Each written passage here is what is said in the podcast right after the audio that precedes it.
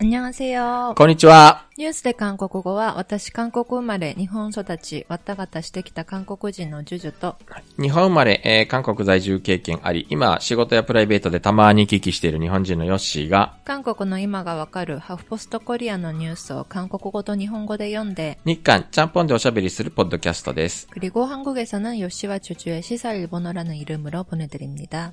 なんと、今年最後の配信になりました。 음, 来週はもう実は2020年になっているねという、年の瀬感がありますよね。ある？え、ない？あ僕はなんかもう仕事休んでるからなんか全然、あっという間にダラダラしてるうちになんか休職期間が終わりそうな雰囲気あです。本当ですか？ええ年賀状とか、あ、書かないんだっけ？あ、書かない。書かない人なんですよね。うん。書くんですか？まだ年賀状。あのー、なんか、どういういややっぱり、いや、あ、あの、本日のゲストは、え西ヶ原島記者、え映像翻訳専門でやってらっしゃる林原慶吾さんです。よろしくお願いします。よろしくお願いしますいきなり割り込みました。あいえいえいや、でも私も同じこと思いました。はいちゃんと書くんですね。うんえ、いや、だんだん減ってます。やっぱり。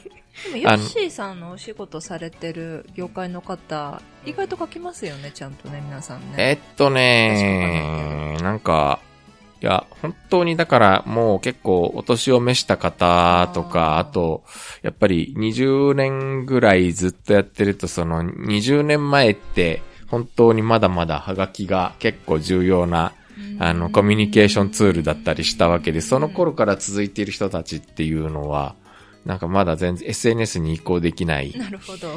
関係。なるほど。うん。いや、だって、年末に年賀状書くのってすごい手間じゃないですか。うん。もう、もう、メール、電子メールができるようになってから、もう速攻で乗り換えましたから。あー。あ、紙なんか来たら返すぐらいですえ、じゃあその、林原さんは個人事業主でやってらっしゃるけどけ、ど。はい。え来たら返すんですね。あー確かにね、会社名義の。会社としてあの、うんここっちから出すことはないですね。え、へうんあの、取引先から確かにえ、うん来るけど、でも、やっぱりなんか、取引先の住所が書いてある年賀状をもらってもねーっていう、そういう人たちには正直あんまり返さないし、あ、そうですね。それは返さない。よく来るんですけど、やっぱりうん来ま。すね。未だに、え、これ、全然全勤務地の、の、忘年会で使ったスナックじゃん、みたいな。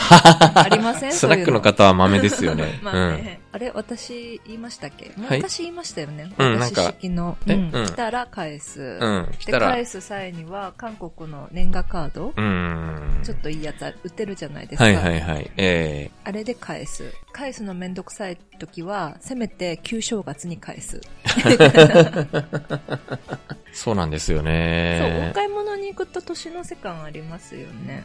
はあ、うんなるほど。今日はもう年の瀬なので、なんかのんびりと映画の話でもしようかなと。ね楽しみにしてまええした。と思っていたらなんかこの、これ、えっと、12月の23日月曜日に収録しているんですけれども、明日24日に日韓首脳会談があ、そうだ、イブの日だ。あって、あとですね、なんか26日には、あの、チョグク前法相が裁判所に呼ばれて逮捕されるかどうかの令状審査が始まるという、またなんか韓国の政局も大詰めを迎えていですて、ね。うん。韓国あんまり年末年始関係ないもんね。まあ、なんか1月1日はお休みの一つ、年度が1月で変わるから今その国会が法案審議の大詰めを迎えていて、今選挙制度改革がなんかあっち行ったりこっち行ったり大変うん。あの、4月の選挙を前に、これもまたね、なんか迷走してる感じが、小選挙区と比例代表を連動する選挙制度にしようとしたら、比例だけ別の党を作ろうみたいなことを自由韓国党が言い出したりして、なかなかなかね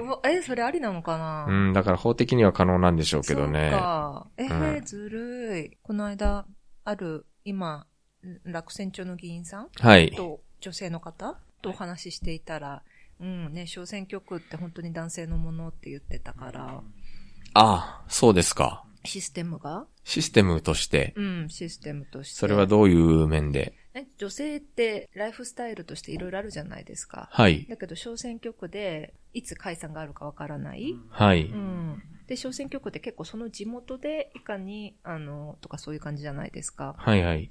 うん。で、すごく男性的って話をしていましたね。あもし今あ。子供産みたいって言ってても、いきなり解散総選挙ってなったら、とか、うん。ああ、そのまあ日本の衆議院選挙のシステムとしていつ選挙があるかわからないっていう、そこはまあね、大きな問題というか、あの、そこをどうしようみたいなところっていうのはずっとありましたけどね。あとなんか男性って男性に入れたがるみたいな話もありません？よく。ああ、そうなのか聞いたことなないです？男性は男性に入れたがるらしいですけれども。うへえ、ん。うーん、それ C、さんは女性に入れることもあると、この間。うん。でもだって結構今、地方選とかで、地方議員とかで、上の方で当選する人って結構都市部では軒並み女性ですよ。都市部ではですよね。うん。やまあね、自民党とか選挙慣れしてると、複数人選ぶときはね、議会議員選挙なんかの場合は。うん。だからまあトップ当選なんかさせるぐらいだったら3人。あねあ、うん。分散させたいっていう。うん。なるほどね。うん逆にまあ、まあもしかしたら女性議員っていうか女性候補が少ないから女性の票が集まって高い順位で当選しているのかもしれないけどね。うん。みたいなうんはい。まあ、いなあすみません、なんか田舎の選挙なんか見てると、やっぱり男性票は、やっぱりもう組織票に絡めう取られてきて、ん。女性票ぐらいしかその自由な票がないっていうのは感じ。はい。今日は、えっと、そう、林原さんは鳥取のご出身なので、後ほど、あの、鳥取で林原さんがどんなことを日韓関係のためにやってこられたかっていう話もちょっとお聞きしようと思っているので、はい。というわけで今日は本当に年の瀬、えー、あとわずかということになりましたので、のんびりと映画の話を、ね お送りしたいと思います。一本目は、せっかく年の瀬なので、チキンの話を。そこで季節。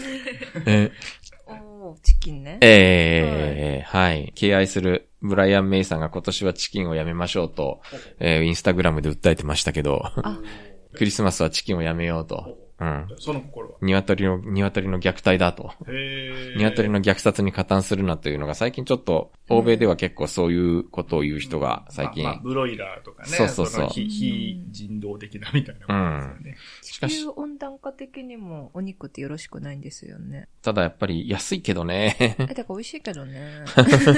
環境会議でね、あの、小泉進次郎がステーキ食ったって言ってね。ええ批判されておりましたが。はい。えっと、1月3日から日本で公開される、あの、公開さそう、復れるんだ。刊チゴ。日本名はエクストリームジョブというタイトルだそうです。で、これが実は去年の、韓国では去年のソンラルの連休あたりに公開されて大人気だった。韓地語っていう言葉が流行りましたね。そうそうそうそうそう。消防とか警察とかね。あんまとかね。あ主婦まあまあそうか。そうだよな。うん。うんそうですね。で、まあどんな話かっていうと、すごく成績が悪くて、お前らこのままだと解散だぞと、あのー言われているほど成績の悪い、あの、警察の麻薬取締班があって、で、そこが麻薬取引のグループを摘発するために、あの、チキン屋に化けるんですよね。うんうん。うん。そしたらそのチキン屋が大繁盛してしまうっていう。その映画がヒットしたおかげで、スウォンがすごく賑わっているというお話だ。へええ。あ、映画でね？出てきた。映画エクストリームジョブ、現代極限職業の興行に、キョンギ道スウォン市のトンタク通りの商人たちが笑顔に溢れている。えー映画に登場するスウォン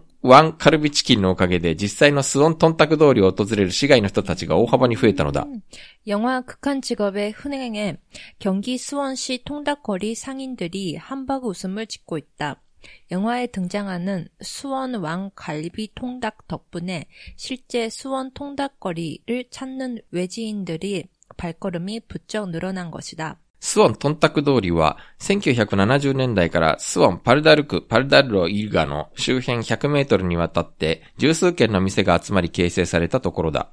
수원 통닭거리는 1970년대부터 수원시 팔달구, 팔달로 일가 주변으로 100여 미터에 걸쳐 매장 10여 곳이 들어서면서 형성된 곳이다. ここの最古山は、 1970年11月にオープンした後、今年で開店49年を迎えたメヒャントンタクだ。メヒャントンタクを筆頭にヨンソントンタク、チンミトンタク、チャンアントンタクなど、店ごとにそれぞれの秘宝で鳥を挙げている砂肝はサービス。 오. 이곳의 터줏대감은 1970년 11월 문을 연 뒤 올해로 개점 49년을 맞는 매향통닭이다. 매향통닭을 필두로 용성통닭, 진미통닭, 장안통닭 등 매장들마다 저마다의 비법으로 통닭을 튀겨내고 있다. 닭똥침은 닭똥집은 서비스. はい。えーっと2、2月8日午後、氷点下の天気でも、トンタク通りの釜から出てくる煙と路地を埋めた客足で熱気があった。10カ所の店の中で断然一番人気は、スオンワンカルビトンタクを実際に販売する南門トンタク。 8일 오후 영하의 날씨 속에서도 통닭거리는 가마솥에서 나오는 열기와 골목의 매운 손님들의 발길로 훈훈했다.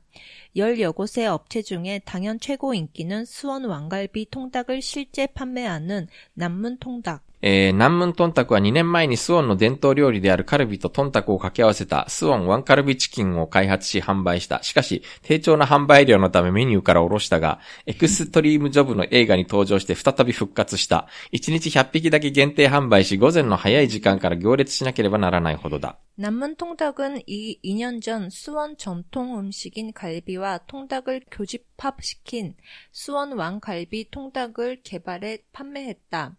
하지만 저조한 판매량으로 메뉴판에서 이름을 내렸다가 극한 직업 영화에 등장하면서 다시 부활했다.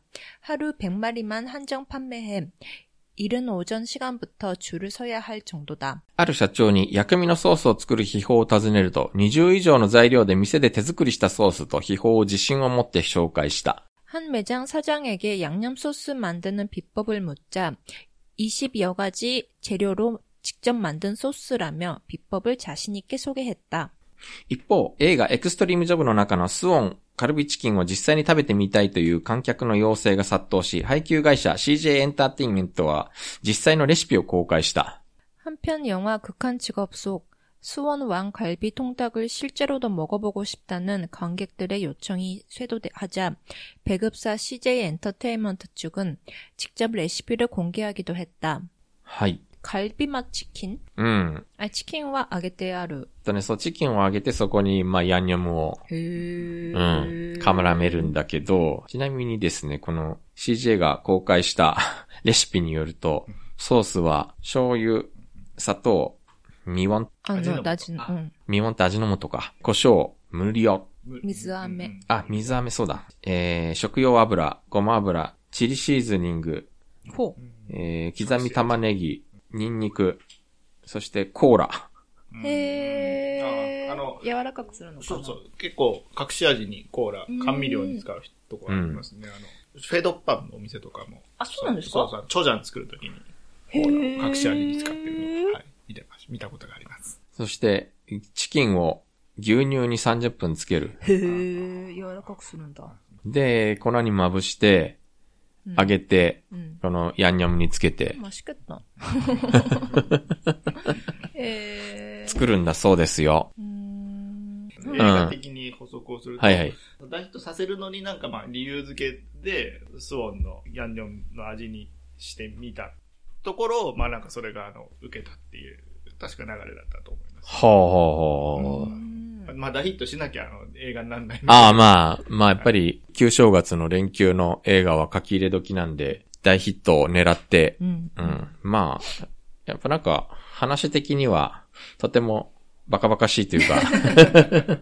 いや、僕バカバカしいの大好きなんで、うん、ええー、なんかとにかく娯楽、徹底的に娯楽映画として。どうでした？林原さん。あの、とても楽しかった。面白かったです。やっぱりうん2時間の娯楽としては非常に優れていた。まあ、はいもう本当に、僕もミスターブーとか、ああ育った世代で、ミミスターブーって香港のバカ映画があって、うん。それが、あの、結構シリーズ化されされるんですけど、そういうのを見て、こう育った世代なんええで、まあ、ばバカな映画大好きでございます。昔の香港映画は面白かったですよね。あらすじ見た段階で、あはいこれはもう面白いだろうと。ええ期待が高まっていたので、ええまあ、あの、刑事が、あの、張り込みのために、はいはい。事件やっちゃったら繁盛した、しちゃったらどうすんだ、みたいな 絶対面白いはずで。そうですよねうん。え間違いないと思って見ましたけど。まあでも、まあそのええ。後にね、やっぱりその麻薬組織とかのこう、アクションとかにこう絡めながら、ええ。まあなかなかドンパチと、うん。ええ。はい、楽しい映画でした。アジトの真ん前にチキン屋をオープンさせるんだけど、お前ら解散だって言って今から呼び出しを食らうんだけど、そうそうそう、あの、張り込みで、その、要するに、紛れなきゃ、偽装しなきゃいけないっていうかね、うん。その、はい。なっちゃいけないっていうんで、いや、その、一生懸命働いてるふりをす,、するわけです、最初は。ところが、だんだんその、働いてるうちに、チキン屋が面白くなってきちゃっおて、ー。電話を取るのにも、こう、うん。反射的に、えこう、宣伝文句を喋ってしまうみたいな。あーなるほど。で、あの、後であの、警察の上司に呼び出されて、お前ら何やってんだ最近ってことになって、あ実はあの、張り込みをしておりますとかって言ったら、その時に電話が鳴って、うんはい、あの、なんとか質問からということで、こう、お店の宣伝、言っちゃうんだそうそう、言っちゃうっていうはい。笑うポイントにはこと書かない。ええバカバカしいのはなんかこれをわざわざですね、あの現職の警察官に見せて、本当にこんなことやるのかみたいなことをややった記事があったんですが、まあさすがに、さすがになんかこう、麻薬のアジトを摘発するのに、チキン屋に化けるなんてありえないという話が大半だったんですが、もちろん。うんでも、あの、ある警察官は、時々中華料理店やチキンの出前に変装することはあるって言ってて、あるのかとあるんだ。弁護人もあれですよね、チャジャンミョンの配達員に、出前に、こう、紛れて、ああ、そう、ソンガンホが。あ、そんなシーンあったっけ？ありましたっけ？これじゃないけど、なんか要するに、マーク、うん公安にマークされてる時に、そのマークの目をぬ逃れるために。ああ、なるほあど。ったかも。あの出前ってのは映画の小物として使えますから。そうですね。なるほど。確かに。食べたい。食べたいですね、これは。ううんん。あもう僕そう思い出した、あの、とあるグルメ番組の字幕をつけてるんです。はい。で楽しそうあそうそうそう。で、そのグルメ番組で、その、まあ、やっぱりチキンやたらこう特集されるわけですけど、はいその、美食家に言わせると、あれは要するに、鶏が美味しくないのだと。鶏肉が、はいはい。うん、美味しくないから、要するにこう、ヤンニョンで、うんまあ、味をこう、足し、で本当に美味しい鶏っていうのは、もうその鶏だけにしっかり味があるから、うんそんなあの、タレとかいっぱいつけなくても美味しいんだみたいなことを。そうですよ言ねっ。ていてだってさっきのレシピでも、うんちゃんと美味しい鶏だったら、牛乳につけなくても別に柔らかくて美味しいはずだしう。んん鶏肉としての質がぷ高くないから、まあそうやってうん、とあのチキン屋が流行るんだみたいなことを誰かが。はい。はあ、そうなのかな。なるほど。うん。何日か前に日韓ママ会で、あの、クリスマスパーティーをしたはい、クリスマス会をして、ええ場所が都内だったんで、ウーバーイーツで、ヤンニョンチキンのね、ペダルができて、はいみんなで超ワクワクしながら、はいはい。あの、ヤンニョンチキンと、あええと、ハニーバッタチキンはい。ハニバタチキン。そうそうへを頼んで、はい本当に美味しかった。美味しかっへた。ーそれは新大久保から持ってくるんです。そうです、そうです。へー持ってきてくれました。すごい。うん。さすがペダル民女。そうなんですよ。ね美味しかったなへーババイタスとペダルをかけたわけですね。ペダル。そう。はいちなみにこの南文トンタクっていうのは、まあこれ実は今年の2月の記事なんですけど、今も結構賑わっていて、で、もうなんかすでに結構スウォンカルビチキンっていう、えーもうなんか日本人も結構訪ねていってます、これ。あの、YouTube でなんかこれを食べてルポした人がいたみたいで、えうんー日本語のインスタグラムもいっぱい上がってます。そうなんですうん。か。まだまだなんか人気のようですね。ううんん。でもスウォンがトンタクの有名だったなんて全然知らねなかった。全然知らなかった。カルビだようんうね。ん、そううんね。カルビってイメージがありますけどね。一人で韓国旅行してると、チキン食べるシチュエーションになかなかならないんですよね。ああ、なりませんねっていうか、一人前ってね、あんまりね。そうそうそう。一人で食べるもんじゃない。うん。チキンは、何まあ、かでね、ワイワイと。今ちょうど応答せよ1994をじーっと見てね見てますけど、やっぱりあれは下宿でみんなでワヤワヤしながらうんビール飲みながら、缶ビール飲みながら食べるものであって。そうなんですよ。一人だとね、残っちゃうし。うん、僕もなんか夜中にし、あの、それこそ留学時代に夜中におなき、夜中一人でお腹空いて、あの、しんちょんのチキンうまそうだなと思って買って食べたことはありますけど、やっぱり一人で食べるとちょっと、荷が重いというか、胃に重いというか、うん。ね、翌日に残ったの食べる気にあんまりならないですもんね。うーん、無理して一人で食べるともうなんか胃もたれがしてしょうがないみたいねな。なんか0.5人前みたいなの始めればいいのにな。うん。うん、なんかあのほら、新大久保とかでこうひ、あの、テイクアウトでいっぱい売ってるじゃないですか、いろいろ、あの、うん。あの、あ、見てますそれこそチーズハットグとかさ。で、そう、ああいうのでチキンやってくれないかなと思うんだけど、ありそうだけど。でもなんか、チキンやってそういうのやってくれないよね、韓国の。ロットがでっかいですそう、ううん。んうん。一個のサイズが大きい。まあなんか多分そういう需要があんまりないんだろうなと思うけど。ねうん。日本の皆さんにもっとこの韓国チキンの美味しさを知ってもらって、我々が配達で利用しやすいようにヒットしてほしい。で我々がやりますかなんか副業で。まあ それこそ区間違う。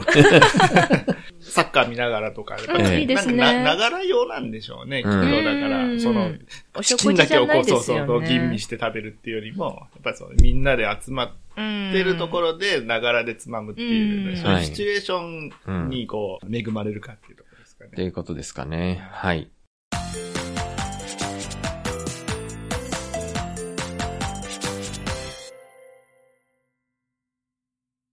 では2本目。2本目は、えっと、今回、林原さんがちょうど韓国へ行ってこられて、行ってきました。えー、2泊3日？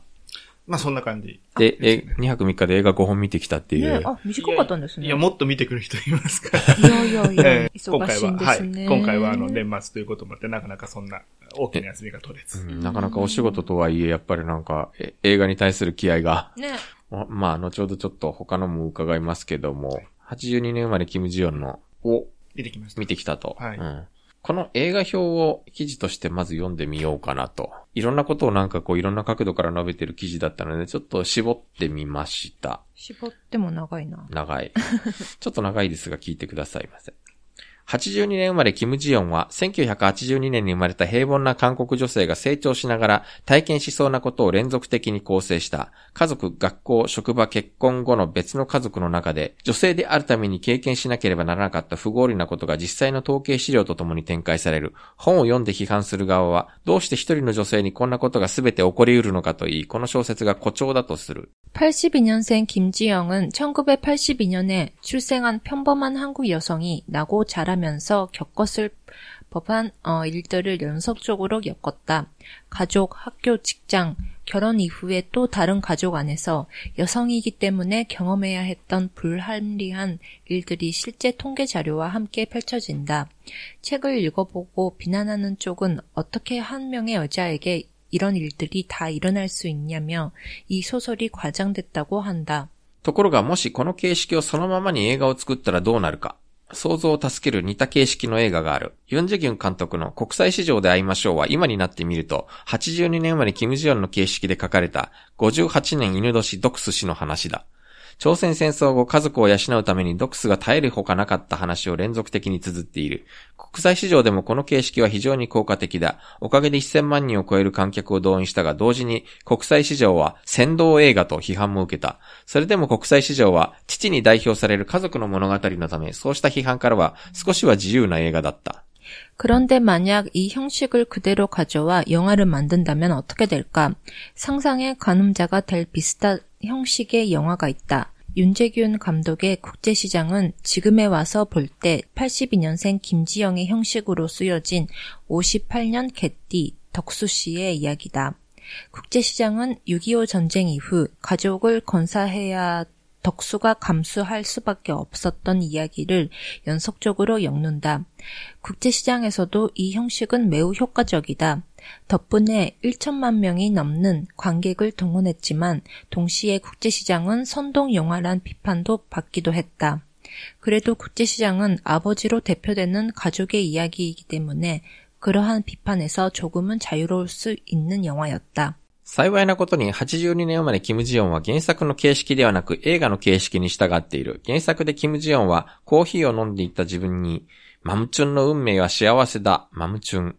専業主婦、母親をなんかちょっと、蔑んで言うような言い方ですよね。はい。と囁く声を聞いて大きな衝撃を受けた後、これまで積もった苦痛を他の人の声を出す病気として表出する。原作の話は事実上ここで終了だが、映画はここから話を始め、現在と過去をフラッシュバックで行き交う。原作が主に過去のキム・ジヨンがどのように生きてきたのかを示しているとすれば、映画はそうした過去を経験したキム・ジヨンが、現在どうやって生きているのかを見せながら、今彼女がどう生きるべきかを想像するものだ。 다행히 82년생 김지영은 원작의 형식이 아니라 영화의 형식을 따라간다. 원작에서 김지영은 커피를 마시던 자신에게 맘충팔자가 상팔자야 라고 수군대는 이야기를 듣고 큰 충격을 받는 후 그동안 쌓였던 고통을 다른 사람의 목소리를 내는 병으로 드러낸다. 원작의 이야기는 사실상 여기서 끝나는데 영화는 여기서 이야기를 시작하면서 현재와 과거를 플래시백으로 오간다. 원작이 주로 과거의 김지영이 어떻게 살아나를 보여준다면은 영화는 그런 과거를 겪어온 김지영이 현재 어떻게 살고 있는가를 보여주면서 이제 그녀가 어떻게 살아야 하는가를 상상하는 것이다.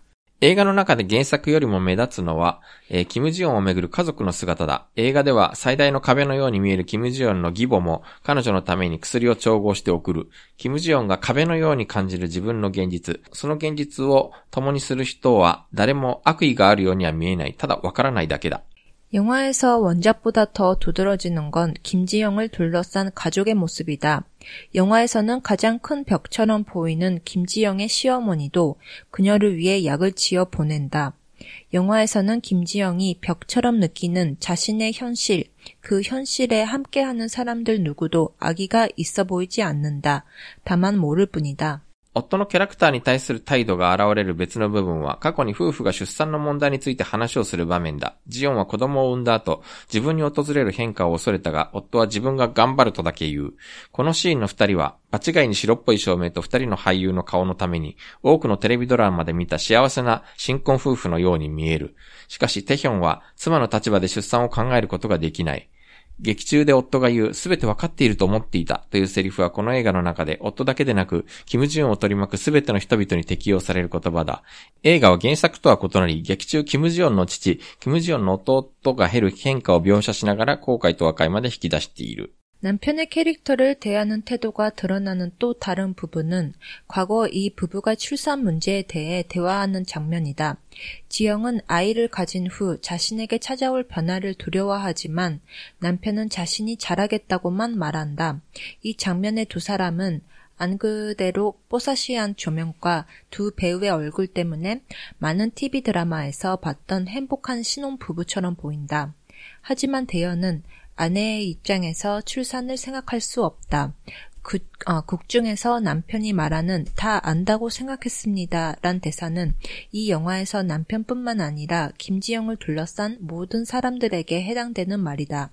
영화는 원작과 달리 극중 김지영의 아버지, 김지영의 남동생이 겪는 변화를 묘사하면서 후회와 화해까지 이끌어내고 있다. このように映画82年生まれキム・ジヨンは感情的にも原作とは違う決意の物語だ。原作が時系列的な形式の告発ルッポのようだったとするなら、82年生まれキム・ジヨンは一人の女性の痛みと克服、慰めに焦点を合わせる。しかしこの映画は原作と異なるテーマを伝えるのではなく、映画は原作にはなかった部分を想像して女性が経験する痛みをより強烈に効果的に伝達する。 그처럼 영화 82년생 김지영은 감정적으로도 원작과 다른 결이 이야기다. 원작이 연대기적인 형식의 고발 루포와 같았다면 82년생 김지영은 한 여성의 아픔과 극복, 위로에 초점을 맞췄다. 하지만 이 영화가 원작과 다른 주제를 전하는 건 아니다. 영화는 원작에는 없는 부분들을 상상해 여성이 겪는 아픔을 더 강렬하고 효과적으로 전달한다. ここまでにしときます。ご覧になってなんか、微妙だったよ。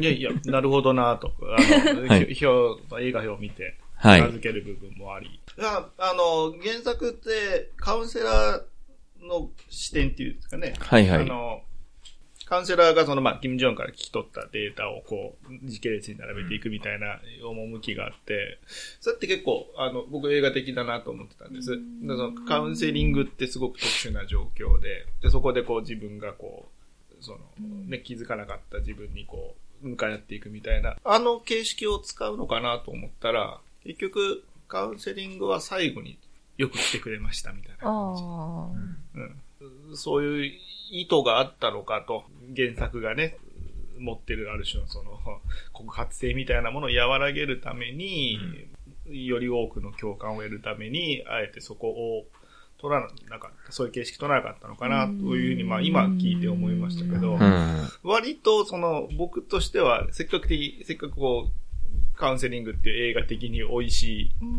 その状況があるにもかかわらず、原作にはあるにもかかわらず、映画では活かしてなかったなっていう、逆に、あの、逆の評価をしました。なるほど。はあ。まあなんかだいぶ原作とは違うというか、原作にはなかった話がたくさん入ってくる。原作をだいぶなんか再構成してるよという話は聞きますけどね。うん。なるほど。で、最後にね、その、ま希望の物語として書こうとしたという、はあ、なるほど、と。うん、それは、うん。まず、うんあの、だけ、こう、本が有名になって、MeToo を含めたね、えー女性運動的な、こう、意味合いを持っていたので、それをまあ、どう映画化するかっていうのが、興味があって。うんまあ、その興味からすると、割と、まあ、ちょっと拍子抜けしたというか、はあはあ割はなんていうか、原作の持ってた、そのさっき言ったフォーマットみたいなものも割とこう、一回解除しちゃうし、あ。うん。症状があるわけですよね。はいキンジヨンがある、うん症症状を見せるわけですけど、それなんかも映画的には面白いわけですよ。急にこう、うんもう人格が変わってしまうみたいな。ええそういうのが別に映画的に生かされてるわけでもなく、うんち。ょっとなんかこう、改変の意図があんまりよくわからなかったんですけど、はあ。今の映画表を聞いて、ああ、うんなるほどなとも思いつつ、でもちょっとなんか僕は逆に原作のシチュエーションの方が映画ち、映画的には面白いんじゃないかなと思いました。へえ。その原作読んでなかったりとか、原作が全くその頭の片隅にない人が見ると分かりやすいものなんですかね？わからなうい。ん僕も原作をしっかり読んでるわけじゃなくて、こういうフォーマットだっていうことしかわからないんですけど、あのままのフォーマットでも、そんなにそのうん映画化できると思ってたのに、映画持ってました。はいで。それがよりわかりやすくなったのかなキム・ジヨンが抑圧された感情を持っているところから映画が始まって、うんはい。まあ、この抑圧された感情ってのはどういうところから来てるんだろうっていうのは、まあ、こう、過去にも戻って解きほぐしていくみたいなフォーマットだったので、ええ。まあ、そそれがわかりやすいと思う人もいると思います。うん。まあ、結構、時系列は割とこう、確かに行ったり来たりしますよね。うん。子供の頃に戻ったり。はあ。あのこれ、記事によると、その、原作にはなかった部分？例えば父親と弟との和解とか、そういう場面が出てくるようですけれど、なんかそういうのって打足感がありました？父親と息子、キム・ジヨンのお父さんと妹、弟ですよね。すいません、うん僕そこは原作でなんか葛藤があったのを、すいません、承知しておりませんが。原作には出てこなかったもんね。原作には出てはくるけれど。登場はするけど。弟はほとんど何も、うん。うん。うん、でも、き基本的にキム・ジヨンの家族の、こう、描き方はとても上手だな。うーん。あのうん登場人物のその、なんていうか、設定がとても上手だし、その設定から、こう、生じる感情みたいなのがうん映画でうまく現れていて、なんか僕、キム・ジヨンの家族の物語を見ているときは、とてもこう、いいものを見てる感じがしましたね。なるほど。あへえのお。姉さんの話とかね。あうんまあ、あ。ずっとこう、キム・ジヨンの理解者で。うんでも、まあ自分は、その結婚せずに働いてね、先生でやってるみたいな。っっていうのは、で、割とこうね、その、職場に対してもこう、距離感取ってるみたいなところはあなんかは、はあはあ。その、キム・ジヨンが、まあ、お悩んでる時に、その理解者になってあげたりと。はい。で、まあ、あの、お母さんも、ね、その、苦労して、子供たち3人育てるのに苦労してこられたっていうのも、はいで、。それで彼女が、キム・ジヨンのことを、まあ、すごく、まあ、かばうというかね、こう、守る役割とかっていうのは、よくわかるし、やっぱり、あの、プロットがいい、登場人物の、なんていうか、設定や描写がいいなと思いました。うん。まあ、原作がやっぱりそれだけよくできてるんだろうなと思います。うーん。あんまりね、そのうん、塩モニが薬くれた、ね、うんポヤックくれたからって言って、あそこはあんまり感動しなかったんですけどうんキム・ジヨンの家族のキム・ジヨンに対する接し方は感動しましうーん。ね、すごい、今後まだ見たい。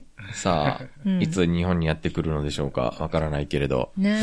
た。あとやっぱりその、バス停に乗ってた時に、高校生だかの時に、男性に痴漢に遭いそうになると。あはいはいそれがフラッシュバックするみたいなのは、うん本当に、そう、あの、全くこう自分が経験してこなかった恐怖なので、うんそういうのが四六時中とは今では今でもかなりの確率でこうさらされてる女性に対して分かった気になっちゃいけないなと思いましたね。今回、林原さんが5本見た中で、一番良かったの、パラサイトなんですか？いや、まあ、ちょっとね、ずあの、点数つけた後、うん。ふはげ、え？ジョンズよりちょっと、あれまうんちょっとつけすぎかなと思って、後悔しましたけど、ええ。いや、まあ、やっぱり、よくできているというか、ん。うん。はい。賞をいっぱい取る理由がわかりますね。うん。そのなんかその、うん。映画人がやってみたいことを、やっあーぱりこう、てんこ盛りにやってそうでいると。すね。うんううんうん。ん。ファンタジーを入れたり、ナンセンスを入れたり、ええ血がドバーって出ファンたり。タジうんうんちょっとね、あの、ファンタジーっぽいんです。へえあの、ちょっと笑えるところもあるし。えはいはいはいとんでもない、こう、展開になりますけど、えはい。本当にあるんじゃないかと。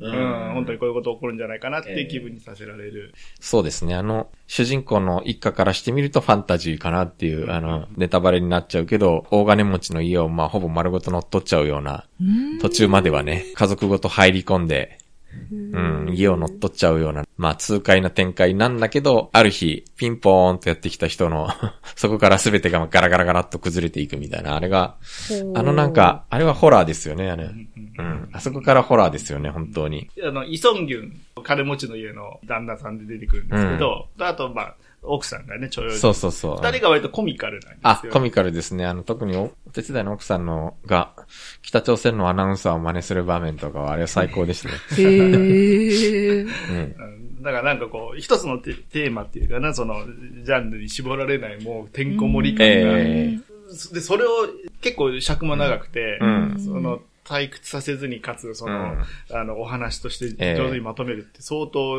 な技量がいるはずで、ええ。なんかまあ、ソン・ガンホはある種まあ、定番俳優というか、だけど、あれこれあの場面じゃねみたいなの結構いっぱいある込んオマーでましたよね。はね、まあ、の。ポンジュノは、どこでも好きですから。ね。車運転してる場面とかタクシー運転手じゃないかと思ったりとか、あと、あの、大統領の理髪師もなんかちょっと微妙に似てる場面があったんだよな、とか、こういうのいくつ探せるかみたいな。楽しみももしかしたらあるかもしれない。まあ、ポンジュノにしてみればもう満を持してっていう感じの映画でしょうしね、今回は。うん。なんかね、あの、アメリカなんかでもすごく評価されていて、そうこここの年末の映画賞を取るんじゃないか。ある種もうなんか世界で賞を取るぞと満を持して作った映画だとは思うので、今回は。でもなんか賞を取ろうとして作った映画ってちょっと興ざめするじゃないうん僕もそうですなんですよか。そうそうそうそういうのはなかった。うん、僕もだから受賞作とかね、カンヌなんとか受賞って言われると割と引く方なんですよ。はい。そんなんなんかよりもね、あの、普通に面白い映画作ってくれた方がいいよ、みたいなうん。それがちょっとね、えっ、と、高評価につながってる気もする。じゃあ、賞レースに、こう、加わってるような映画にもかかわらず、ちゃんとその、エンターテインメントとして楽しいぞという、賞狙いのでね、うんなんかこう、なんか、監修が理解できないようなのって前じゃない、はいはいちゃんと大衆映画として、なるほど。面白いいうのが見たいなうん。割とマイルドというか、万人受けするかもしれませんよね。うーん。うんなんかね、国際市場うん。は、さあ、ここで泣いてくださいって感じの作りでちょっと苦手だったんです。全く あの、要するにね、音楽の使い方なんかに結構特徴的なんですけど、感動を強要するといそうそうそうう。んそう。僕、あの、基本的にそういうのに苦手なので、うん。もうそういうこう、音楽とかで、ジュワーってこう感動しろみたいになると、うん。もう弾いてしまいます。ね。あれはなんつうかまあ、韓国版三丁目の夕日みたいな感じですよね。あのまあ、あ、昔はこんな、昔はみんな苦しかったよね、みたいなうん。苦しいけどなんか、あの時代は良かったな、みたいな、そういう映画ですよね、あれって。ううんん。映画評なんてね、その、面白かった、面白くなかったみたいな、その、うん主観に落ちたらやっぱりこう、説得力ないなと思って、うんなんかこう、感動の強要とかっていうのも根拠を持って語りたいなと思っていてなるほど、キム・ジヨンなんかの話も、はいいや、面白くないか面白いかって言われれば、あの、そんな2時間見て損はしたつもりはないですけど、やっぱりその、原作の持ってたフォーマットを、まあ、意図的に変えてると。っていうのが、その、効果的かどうかってことを考えたときに、なるほど。ううんん。でも、まあ、あの、ええ MeToo とか、その、ね、盛り上がりはい。を考える上では、やっぱり、あの、欠かせない映画だなと思いました。うん。まあ、韓国でも大ヒットしたんで、まあ、そのうち日本でも、おそらく来年中にはやるんでしょうけどね。そうですか。で、その次に、エクストリームジョブが来て、で、さあ、そして、ブラックマネあはそこまでいきますか。ー。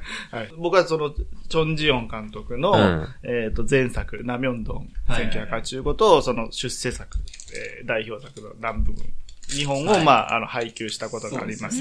それで、まあ、その監督が新作を撮られたっていうんで、いそいそと見に行ったわけです。うん。で、これ結構韓国で大ヒット作にまあ、入るんスじゃないですか？マッシュヒッ。トですよね。うんやっぱよ400とか言ってましたからね。えでえお、おそらく、その、アナと雪の女王が始まらなければ、あああれでせ劇場、スクリーンをど結構占領されて、そうそうそうそうそう。うん。で、監督自身も記者会見で、うんそうなんとかしてくれって言われましたけど、はい。まああれがなければもう少し伸びたかなと思いますけど、うん。えっと、まずは営業目的と。はいはい。まああの、字幕やらせてください。あ あ、そうか、そういうお仕事を、あ、なるほど、見て、だから見て、きましたよ。字幕やらせてくださいっていうのもまあありですし、えまあで、今回はね、そのイハニーとか、チョージーヌンみたいな、チケットパワーのある人が出ているので、まあ、うちみたいな弱小配給会社が、およば、お呼びではないんですけど、うん。ぜひ、あの、監督、まあ、そういうこう、スタッフの皆さんに、制作会社の皆さんに、ね、日本に高く売ってくれと、はい。資金を回収してくれみたいな話を、まあ、しようという気もあって、で、あの、見てきたんですけど。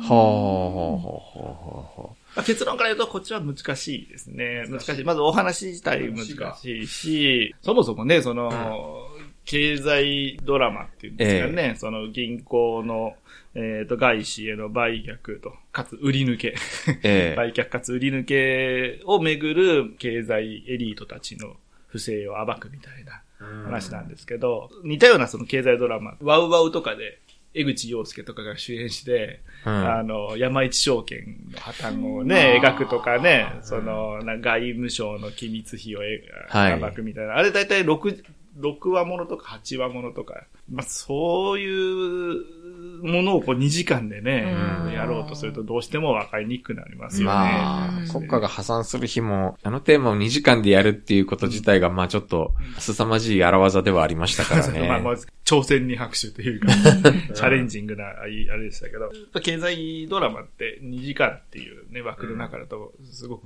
難しいと。ええそれを、あの、前提に見れば、まあ、さすが、ジョン・ジオ監督、ええ頑張ってはいらっしゃいますけど、じゃあこれをその日本に持ってきてう、ん。どうかっての言われると、難しいだろうなとは思う。はあ、なんか半沢直樹みたいな、なんかこうはいはいはい、はい頑張る熱い熱血銀行員みたいな、はいなんかそういうテーマが近いんです。そういうまあのそういうもの、そういう感じで考えると近いんですかね。そうですねん。だだあれがね、だから、半沢直樹はそれこそあの、産業銀行じゃないですけど、ええね、あの合併してできた銀行のなんか派閥争いみたいなのがあるじゃないですか。はいはいはいあのまずああいうこう、わかりやすい筋があるから、難しい話も吸収できるんですけど、まずそそういうわかりやすい話を作った上で、プラスその、ディテールな部分を付け加えていくってところに成功すれば、まあみんなそこを目指すんですけど。はあ。そして、ナランマルサミはいはい。という映画が、はい。これ日本でやるんですね。え、ねやあ、らしいそっか、やるのか。らうんらしいんで、僕も知らなかったんですけど、うんあのもどんな話なんですか、これ。う、あまあ、セジョン大王がハングルを作るときに、仏教の力を借りたと。はい。要するに、えっ、と、ハングルは表音文字。はい。で、まあ、ヤンバンたちが使ってた漢字は表意文字で、そもそも、まあ、文字の性格が違うと。で、その参考にしたのが、チベット語とかサンスクリット語です。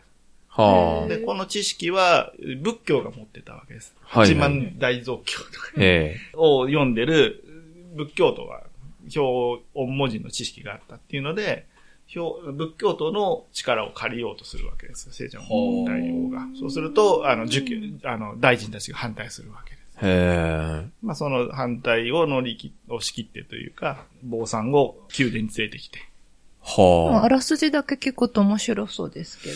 いや、でも、まずは、僕はそのね、あの、やっぱり、もう、ハングルの成り立ちみたいなのも興味がありますし、だから、あの、面白そうだなと思って見たんですけど、どっちかというと、その、やっぱりその、仏教徒を、その、宮殿に招き入れたことに対する、その大臣たちの反発に、うん。あの、セジョンが苦悩するみたいな宗教間のね、はいその対立みたいなものに舵取りに苦労するみたいな話になってる気もするし、うんかつ、本当になんかその言語学者がひたすらなんかその文字の話ばっかりするわけでもない。そのどっちつかずな感じになったなとは思います。日本の韓国時代劇好きに刺さるように持ってくるんですかね、なんうか。んでもね、やっぱり、大河みたいに、すごいこうなん朝鮮王朝を建国するとか、ええ。なんかね、ええ。あの、こう、こう繰り立てるとかね、はい。あの、そういう話でもないので、うん。割と建物の中で、こう、藩士をかきむしってるみたいな、動きのない映画ではあるので、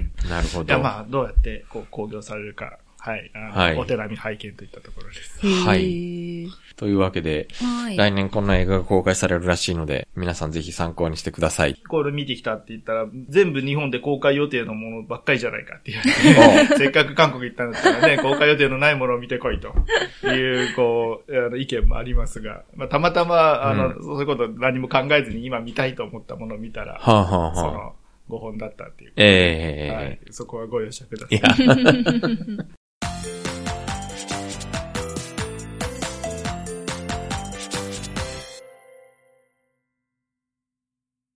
さて、林原さん。東京拠点にあの映像翻訳のお仕事をされている傍ら、故郷の鳥取県とはい、鳥取県の方で日韓交流の仕事にもたくさんうん取り組んでおられるんですけれど、はい。ここのところのなんかやっぱり日韓関係の冷え込みに関して、米子ソウル便、はい。はい、米子ソウル便がいつぐらいでしたっけ？休止になったのが9。月の12日ですね。うんまあ今もう本当に LCC も大手も含めて、まああの日韓の航空便っていうのがなんかどんどん休止に本数がどんどん減ってるわけですけど、やっぱりその地方便がゼロになってしまうところって結構相次いでいて、うん。で、その、と、米子ソウル便が休止になったので、その復活運動というのを一生懸命、えーと東京と米子を行き来しながら、うん。あの、林原さんが旗を振っておられました。やりました。うんあの、あの、韓国でも日本でも誰も取り上げてくれてるので、こうして取り上げていただいて大変嬉しいです。米子ソウル便はもともと、この、あの、問題が起きる前から、やっぱり、あの、乗ってる人は少なかったんですか？去年の10月には、週3便から週6便に増便になったんです。へえ。で、その1年足らずで休止。米子からソウルに行く方が多いってことですか？ああの、ソウルから米子に来られる方が、あら、そうなんですか？はい。へえ、意外。後輩人口つって、あの、空港が抱えるその、利用客の人口が、うんインチョンと米子ではもう、桁違いですから、うんもうゼロ1個なんてもんじゃ聞きませんから。ただ、米子はあの、松江にすごく近いので、で、松江ってやっぱりすごく見るところがいっぱいある街なんですよね。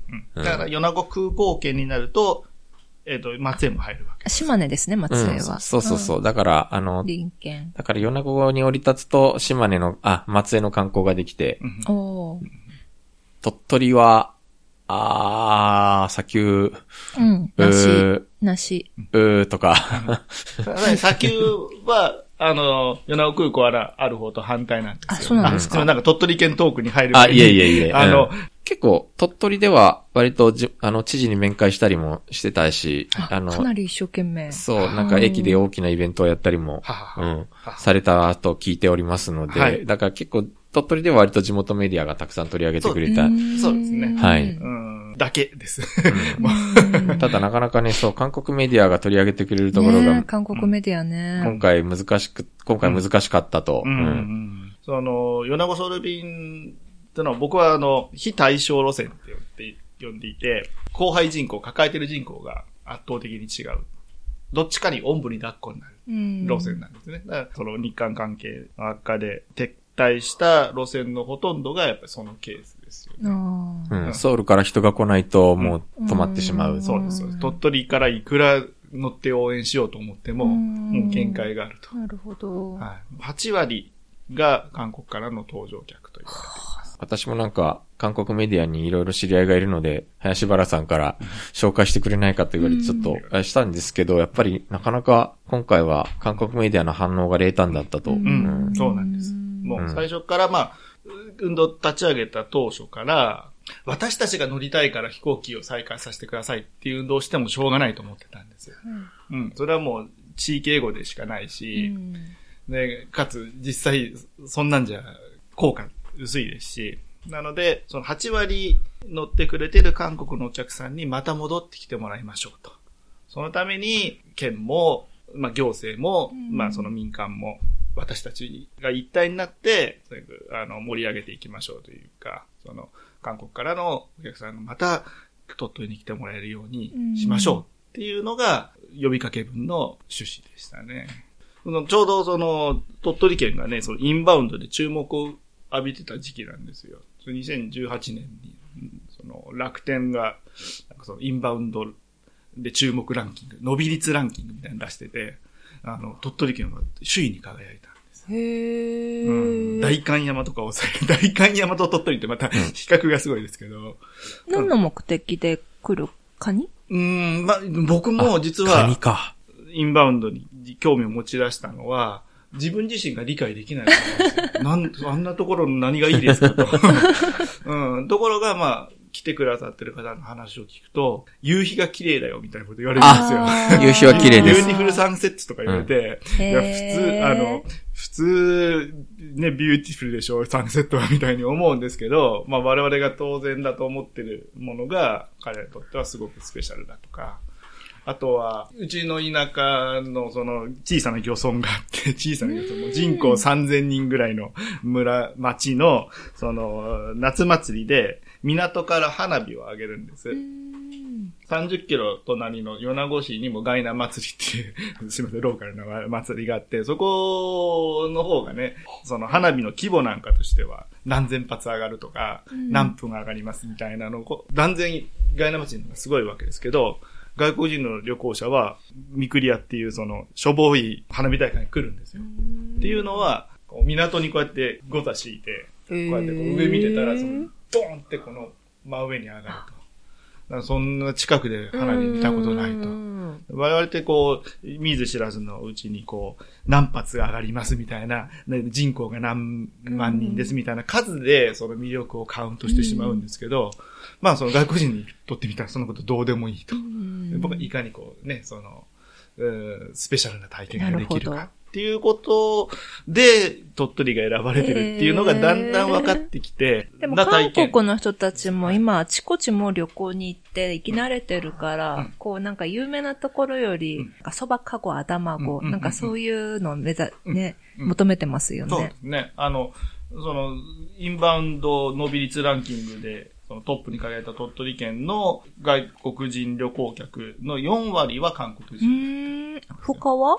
他はまあ、えっ、と、香港と路線を持ってるんですあそうなんですねすごいな香米子港、台湾へー。が中中心で。でも香港も大変だから、なんか空港的にちょっとやばそうですね。うん非常に、あの、鋭い。いやー、香港だから。空港がし週2便出てるんですけど、給与のし支配が起きてるらしい。えー、そうなんですか。ああ。大変。そんな簡単な話ではないんですよね、やっぱり。あの、韓国人観光客が激減したから、じゃあ、その、インバウンドの多角化を図ろうみたいな話を最近しているけれど、うんそう、簡単にうん。お客さんが他のところからパッと来るわけではない。うんもう激しく同意ですよ。ええうん二つぐらい、まあ、理由があって、同意する理由が。ひ一つは、まずその多角化なんてね、その、できるならとっくにやっとるわいと思いますよ。うんうんそんな、あの、もちろんね、そのいろんなところに宣伝するとかって大事ですけど、宣伝したからじゃあ来てくれるかって話ですよ。うんでその僕は知ってるから来るとは限らないと思って、知ってても来ないっていうちゃんと可能性あると思ってて、せっかく今ね、韓国からこれだけのお客さんが来てくれてて、まあ、とにかく旅行熱が韓国すごく高まってます。で、かつその日本のこと面白いと。日本の地方のこと面白いって。うんもうほっかほか状態ですよ。うん、この顧客をね、こう切り捨てて、あの、わざわざ多角化なんてね、まあ多角化はもちろんしなきゃいけないです。いけませんけど、であともう一つは、今回のね、そのに、韓国路線が消えちゃうことって、結局徴用工とか、うん。あの、要するに日本の戦後諸保障の問題うんが根底にあると思ってます。うんそれは香港とやろうが、あの、ね、台湾であろうが、中国であろうが、まあ大東亜共栄圏には全て共通する問題だから、次は中国、次はどこどこみたいなんて、まあ愚かとしか言いようがないと。うんうん、ここで、ちゃんと韓国路線の、その、運休問題に向かい合っとかないと、同じこと繰り返すぞって、僕なんか思ってます。うん。忽然と、上海路線も、上海路線が今年のなんかね、うん。あの、上半期に作るらしいんですけど、うんそれだってまた忽然と消えるぞ。う。うんんまあ、中国はやっぱり、まあ、国策で観光客が本当に増え、減ったり増えたりしますからね。そうですね。ん何年か前にだってね、その、尖閣の国有化でなんかまあ、は激しい反日デモが起きて、で、そこでやっぱり、まあ、韓国なんかも今それで今、結局そのサードの配置をめぐって、あの中国からあの観光客が激減して、未だにそれの後遺症に苦しんでるわけですから、言ってみれば、韓国からすると、あ、日本もそういうことをするんだなっていう、なんか拭いがたい不信感が植え付けられてしまったのかなっていう気はちょっとするんですけどね。ねえ残念だな。あと、韓国のメディア、非常に今までにないぐらい冷淡でした。うん昔はね、それこそ名もなき市民が、そのね、日韓友好を願って署名活動するみたいなのって割と受けたんですよ。なんか今までこう、通じていたコードが通じないというか、でなんでだろうと思った時に、まあ今回韓国行ってきて、もう感じたことあるんですけど、今のままじゃ嫌だというか、その現状をなんとかしたいと。もっとね、その日韓は、あの、仲良くしなきゃいけないと。いう思ってる人はたくさんいるし、結局そういう人たちが沈黙せざるを得ない状況があったんだな。昔だったらね、衝撃を和らげるような働きをしてくれてた層が、今回沈黙してしまったことで、なんかそれこそね、お互いのもう、バリ雑言が、もう直接こう、日本のビールが飲めなかったら韓国人が発狂するみたいなね、武田、うんヤシャゴがね、言ったことが韓国の世論に直接つながって、伝わうんって。いや、兵庫のせいなんだ。わ。そうそうそう。それであの、ビールの売り上げがゼロになっちゃうみたいな、なそういうまあ、極端なこと本当ですね。が起きてしまってるのは、うんまあ、で、その今回、今まで沈黙してしまっていた干渉地帯になってくれる人たちと、やっぱり手を取り合うじゃ、手を取り合うって言い方よくないですけどね、ああそこを盛り上げていって、自分たちもそこに加わってっていうことが、まあ現状できる。まあ、そう。んあのまあことかなって思う。今、なんかやっぱり日本に旅行行ってきて楽しかったと、なんかあんまりお公然と言いにくい雰囲気になっちゃっているから、うん韓国のね。そういう雰囲気をなんとか、また変えていかないといけない。それはきっと多分日本側の、し日本側の役目でもあるんでしょうけどね。今回、チョアヨハングとか、フリーハグとか、はいはいなんかその、ええねハッシュタグつけたりとかっていうのが、ね、流行りましたけど、はい当初はね、そうちょうど署名活動してたってこともあって、そんなのんきなことで解決しねえよって思ってた時期があったんです。うん。でも、署名活動してみて、やっぱりその、韓国好きだとか行きたいとかっていう、その純粋な心が、結構さっき言った干渉地帯になってるなっていうのを感じて、ええあの、そういう試みっていうのも、日韓関係解決に、プラスになるんじゃないかなと。うん何が正解かわかりませんけど。そうですねそう、うんそういうエンパワーメントになるんじゃないかなと思って。ね、はい来年はいい日韓関係にも。来年はなんかイベント盛りだくさんで大変ですけれども、なんかその中で少しでも改善のきっかけをつかみたいでございますんですね。ねはい。路線が戻ってきたからって言って、うんすぐ今までと同じ気持ちで韓国の方たちが鳥取なりね、その日本の地方なりに来てくれないだろうなって気はします。うん腹水本に帰らずではないですけど、うんま路線が復活したから、はい、また、あの、リスタートってわけにいかないっていう、なんかこう、イメージを持ってます。あ、うん、まあ、もう一回積み上げるには長い日々が、長い日時がかかりそうな気がします。うんはい。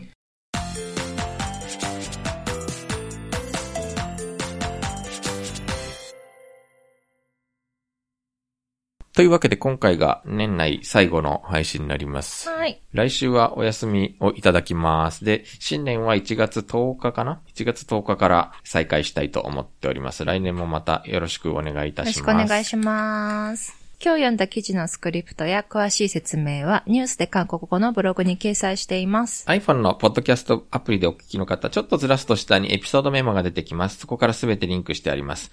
えー、Twitter、Facebook ページ、Instagram もあります。フォローしてください。また、えー音声アプリ、ラジオトーク、えーでも配信をしております。